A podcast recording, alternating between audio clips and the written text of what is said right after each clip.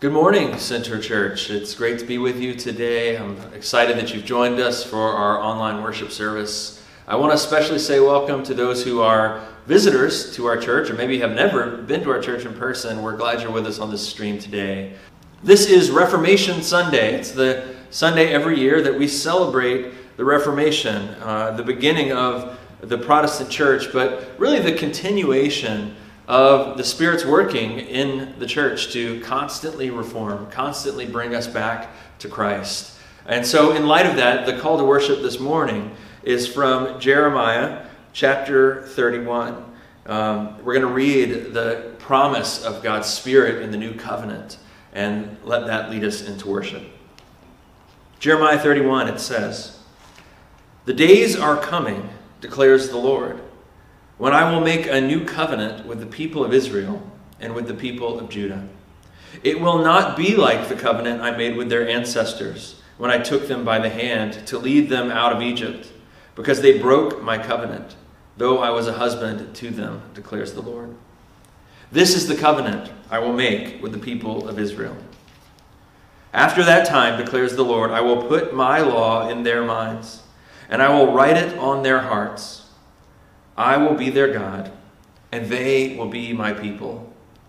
No more will they teach their neighbor or say to one another, Know the Lord, because they will all know me, from the least of them to the greatest. For I will forgive their wickedness, and I will remember their sins no more. Well, as we mentioned a few moments ago, this is Reformation Sunday. It's the Sunday that we are uh, celebrating and remembering. Uh, the beginning of the Reformation, when Martin Luther nailed the 95 Theses on the front door in Wittenberg, um, that began uh, a new movement of the Spirit. It began a, a revitalization of the church that has continued to this day, and the work that we must, as Christ's followers, continue to this day. The work of constantly bringing people back to the truth of Scripture and to the truth of, of the doctrines of grace. Um, those things are often summarized in the five solas. The five solas is a term used to designate the five foundational rallying cries of the Protestant Reformation. And this is what they are. This is they are sola scriptura, which is scripture alone, sola gratia, which is grace alone, sola fide, which is faith alone, solus Christus, which is Christ alone, and soli Deo Gloria, which means to God alone be glory. Those statements, they served as a corrective to the medieval church that had fallen into a state of corruption during the beginnings of the Reformation period. But today, they summarize the core beliefs of the Protestant church.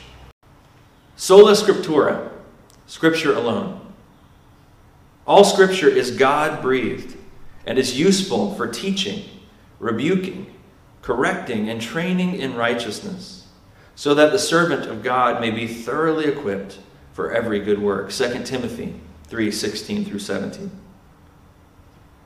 I will bow down towards your holy temple, and I will praise your name for your love and your faithfulness, for you have exalted all things above all things, your name and your word.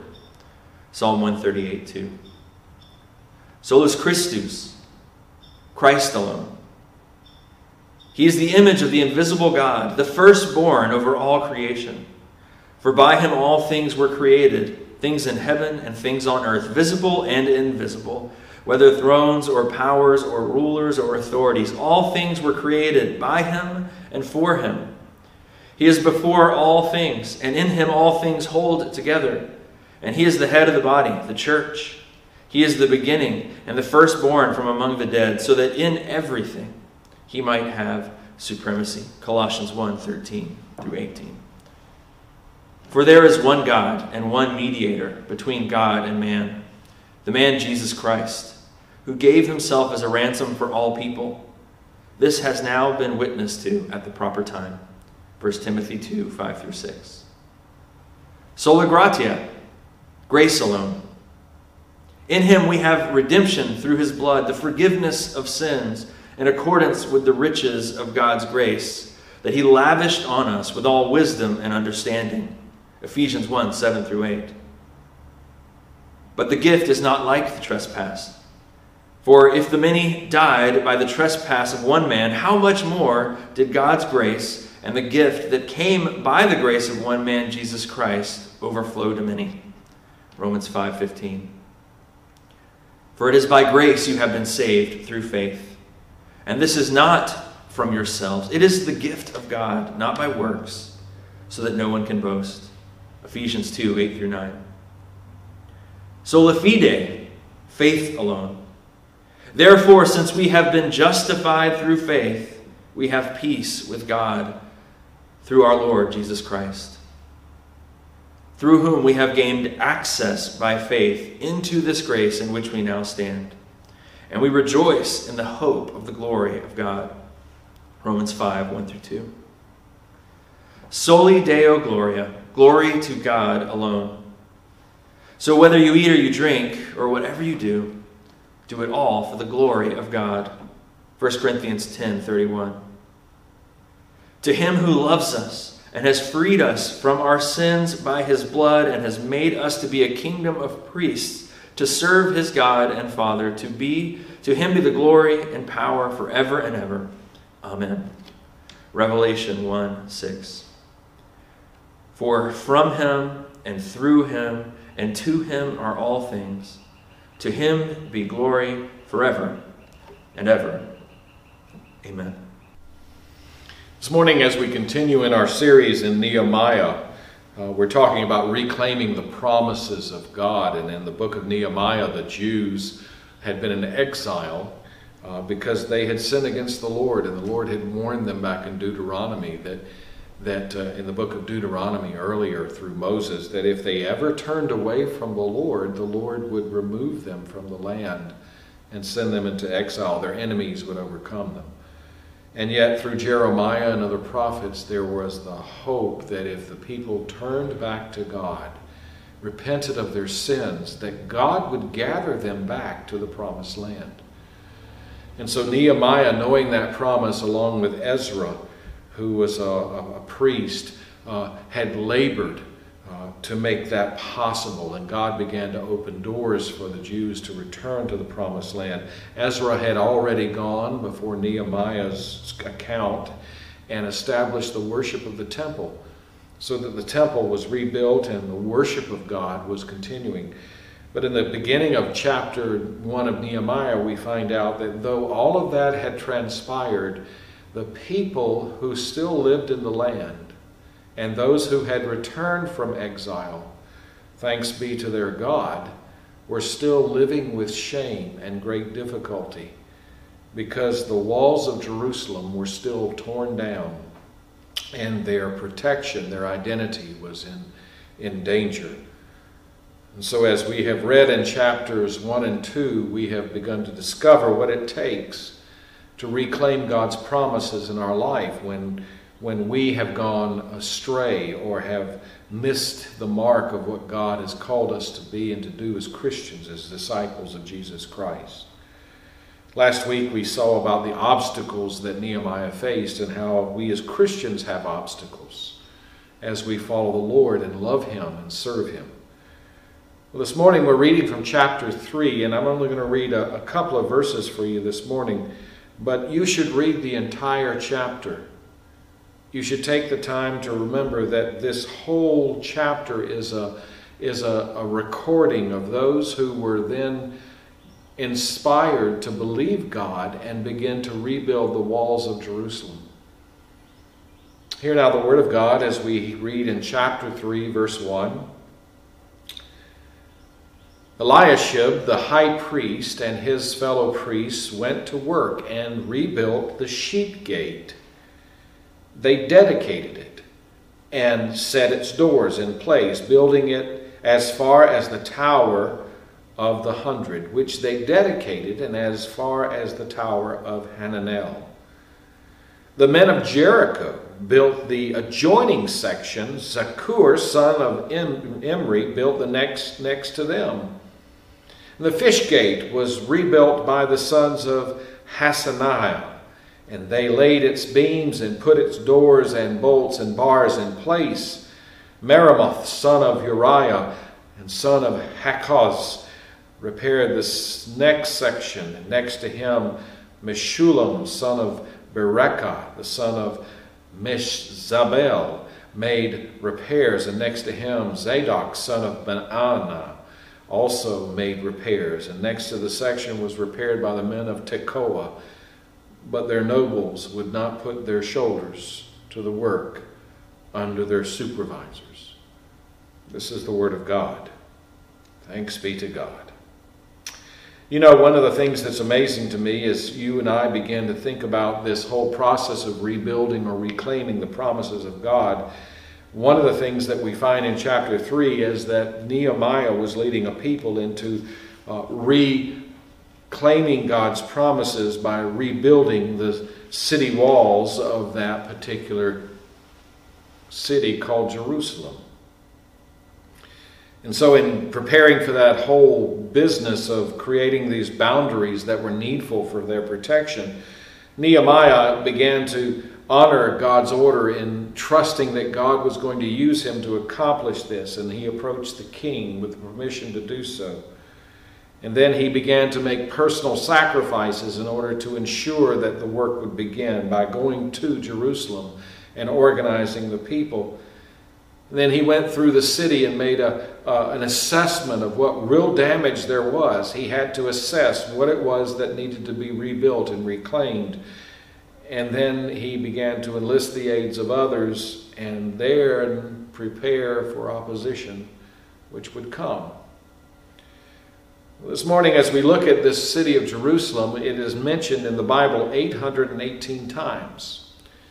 And so, as you and I begin to think of this city of Jerusalem, in the Bible we are taught that this city is special in God's economy, not just in Nehemiah's day, but in the uh, economy of the Christian faith, because the Bible teaches us that there'll be a new Jerusalem that will come down from heaven. And it will be the great city of our God. And when Christ establishes his reign upon the earth, he will reign from Jerusalem, and all nations will bow down and worship him.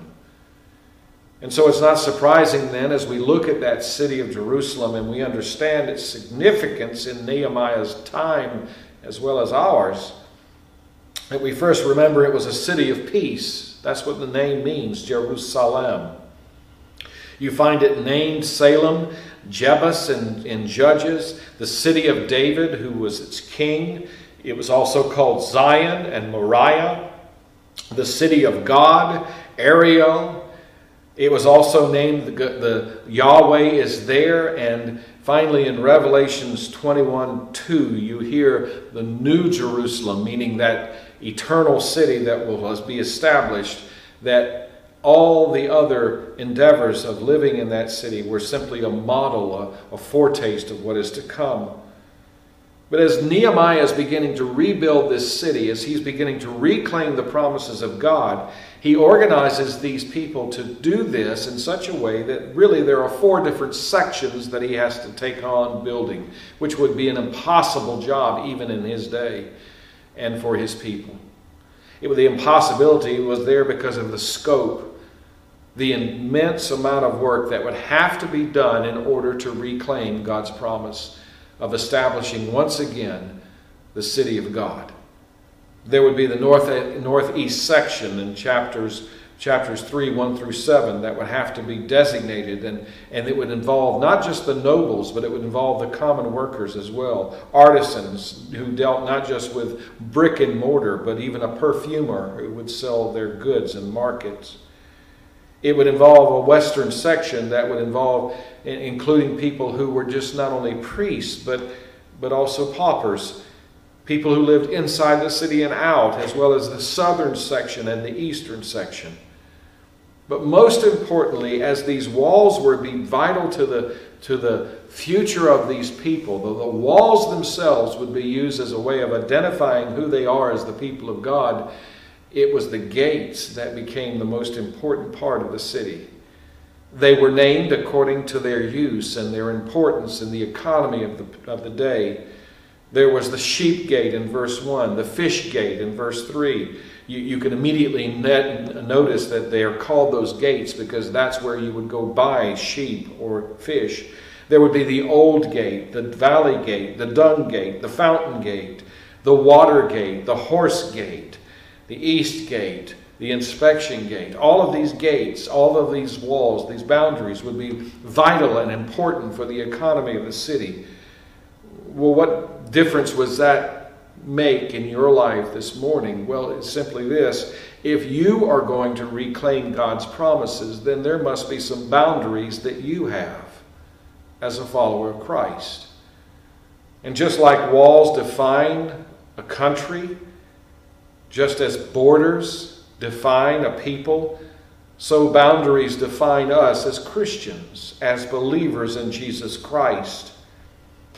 And so when you think of the boundaries and great gates, the first thing you and I learn from this chapter is that these boundaries, these walls, were going to define who is in the kingdom of God and who is not. When you and I begin to think about boundaries in our marriage, in our life, in our, in our work, we have to be able to distinguish between what I am responsible for and what others are responsible for. And so, as a, as a follower of Jesus Christ, I'm not responsible to you, nor are you responsible to me for your walk with Christ. You are responsible to the Lord. But together, we are called to build up the kingdom of God. Together we are to labor for the Lord in following the boundaries that He has laid for us as His disciples. And so when you and I begin to think about that whole endeavor of following Christ, of making sure we have the boundaries clear, we have to begin to ask ourselves, what am I responsible for? The Lord said the first thing that you and I are responsible for is to love Him. I think it's amazing that the whole book of the Old Testament is a story of God's love for his people. That God loves you. But that love is not given by God for you to live any way you want. This is why we go back to the law of God, because there we begin to discover the boundaries that Christ now desires that you listen to, that you begin to incorporate and follow, not because you're trying to earn your salvation, but because you love God.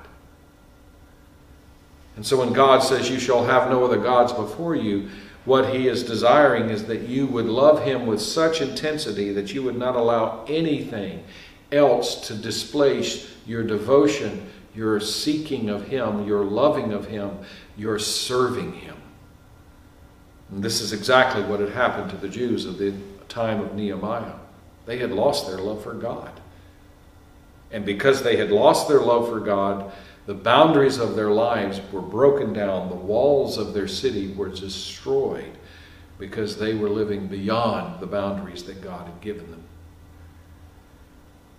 The other thing about boundaries that are important is it not only defines who I am and what I'm responsible for, it also allows me to allow others to be responsible for their own lives.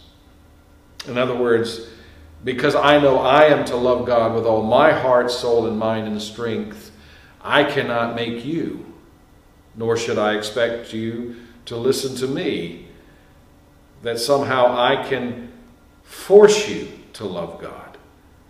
You see, that's your boundary. You must decide how you live in these days that God has given you. The most interesting part about the passage that we're reading this morning is the importance not only of the walls in defining the people of God, the boundaries that they are given to live in. The other thing that is astounding is the gates. Because it is the gates of the cities that would always allow the people to let in the good and let out the bad. Well, what is the significance of that? Well, Jesus said that for those of you who would follow him, they would have to repent of their sins and believe in him. And so when you and I begin about thinking about letting in the good, when you and I begin to draw the boundaries of following Jesus Christ, of reclaiming the promises of God, Those promises are given to us as God's gift as we seek the Lord, as we begin to live by His Word. This is why Jesus said, I am the bread of life. I, I am the sheep of, the, of, the, of the, the flock. I am the gate. He was pointing to that whole premise that, that it is through Christ that we obtain and we are satisfied in knowing God because God has made that available through Jesus Christ to us. And so, as we love the Lord, as we serve Him, one of the commandments that Jesus talked about over and over again is people will know you love me by the way you keep my commandments. Again, we are saved by our repentance and faith in the work of the cross. We are made acceptable by what Christ did for us when He died on the cross. But beyond that, now that we know Him and we have come to become uh, believers in Jesus Christ, God now gives us boundaries that He asks us to follow out of love for Him. This is where Nehemiah realized the importance of the walls of Jerusalem. Because without building those boundaries in their lives, without those walls and those gates, they would never be able to be identifying themselves and understand their position before God. The walls were protection, not only against their enemies, it brought definition to their lives as to who was in the city and who was out, who belonged and who didn't. But it also brought the whole realization that to reclaim the promises of God meant they not only had to identify as the people of God once again, they had to begin to live as the people of God. And here's where the rub for us really becomes very strong. If I say I love Christ, but don't bother to obey him, to seek His will, to love Him, then do I really love Jesus? Faith is one of those slippery things in life that never is static. It never comes to a place where it just arrives and it stays at a certain level. Faith in God is always something that is either increasing or decreasing in our life. And our faith is not that God exists, we know that to be true. Our faith is that we believe His word to be true and we follow it. And so, in our day of 2020, the culture we live in is a culture where we're challenged continually. Will I love God and do what He says? Or will I do what pleases other people? Once I set up the boundary, then I know the di- difference between the two. Once I understand what God expects of me, once I take time to read Christ's words and begin to follow it, I begin to build walls and gates that allow the good in and the bad out. And so this morning, you may be involved with something where you know what you're doing isn't loving God. And you feel shame and you feel remorse, but there's something within you that doesn't want to let it go. You need a boundary. You can't change this because you want to. You need someone greater than you to come into your heart and to cause you to love Christ more than whatever it is that you are clinging to. It could be a relationship where you're living outside of what God's will is. It could be a business transaction where you know you're not being honest and forthright. It could be a number of different places where, where you're not being completely honest or transparent in such ways that you are deceiving or, or leading people astray. None of this pleases God and to reclaim God's promise for us means that we begin to draw the boundaries that we're going to please God and love Him before anyone else. Above anything else. This was the only way God would restore their nation. You see, the reason they had lost their nation was they had lost their love for God. And the only way they could re- regain it was to return to their first love. This morning, in, in your time of worship, you may be thinking, how do I grow in my love for God?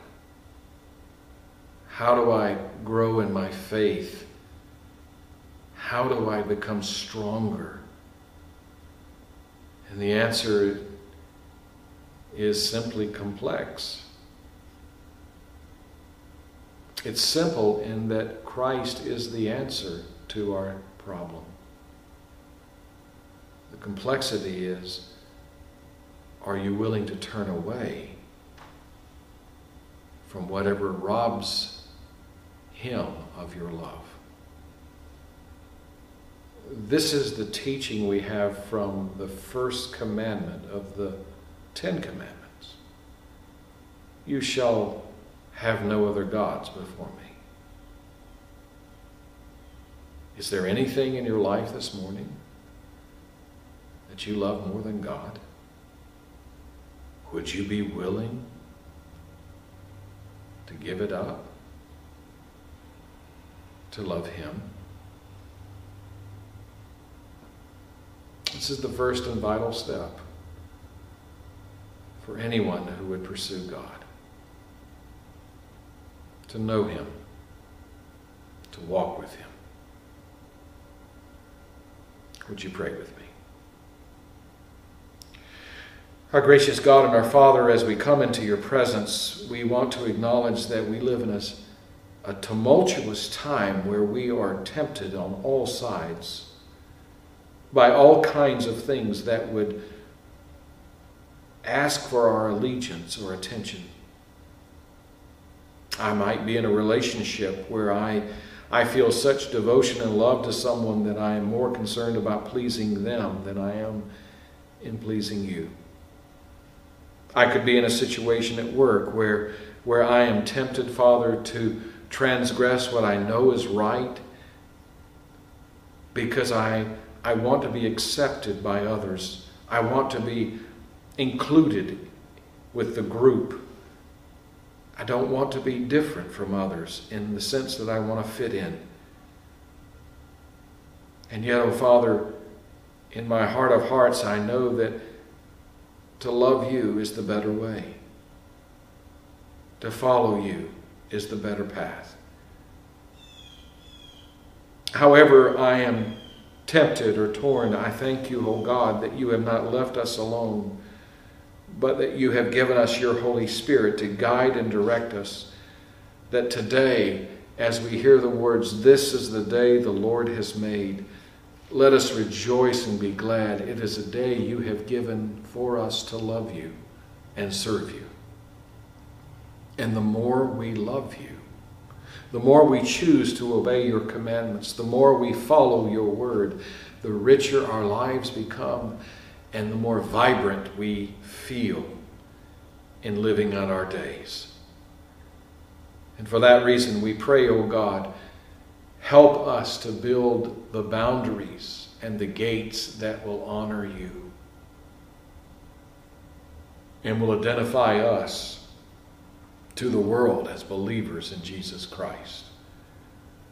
For this we ask and we pray in the name of Christ our Lord. And the people of God said together, Amen.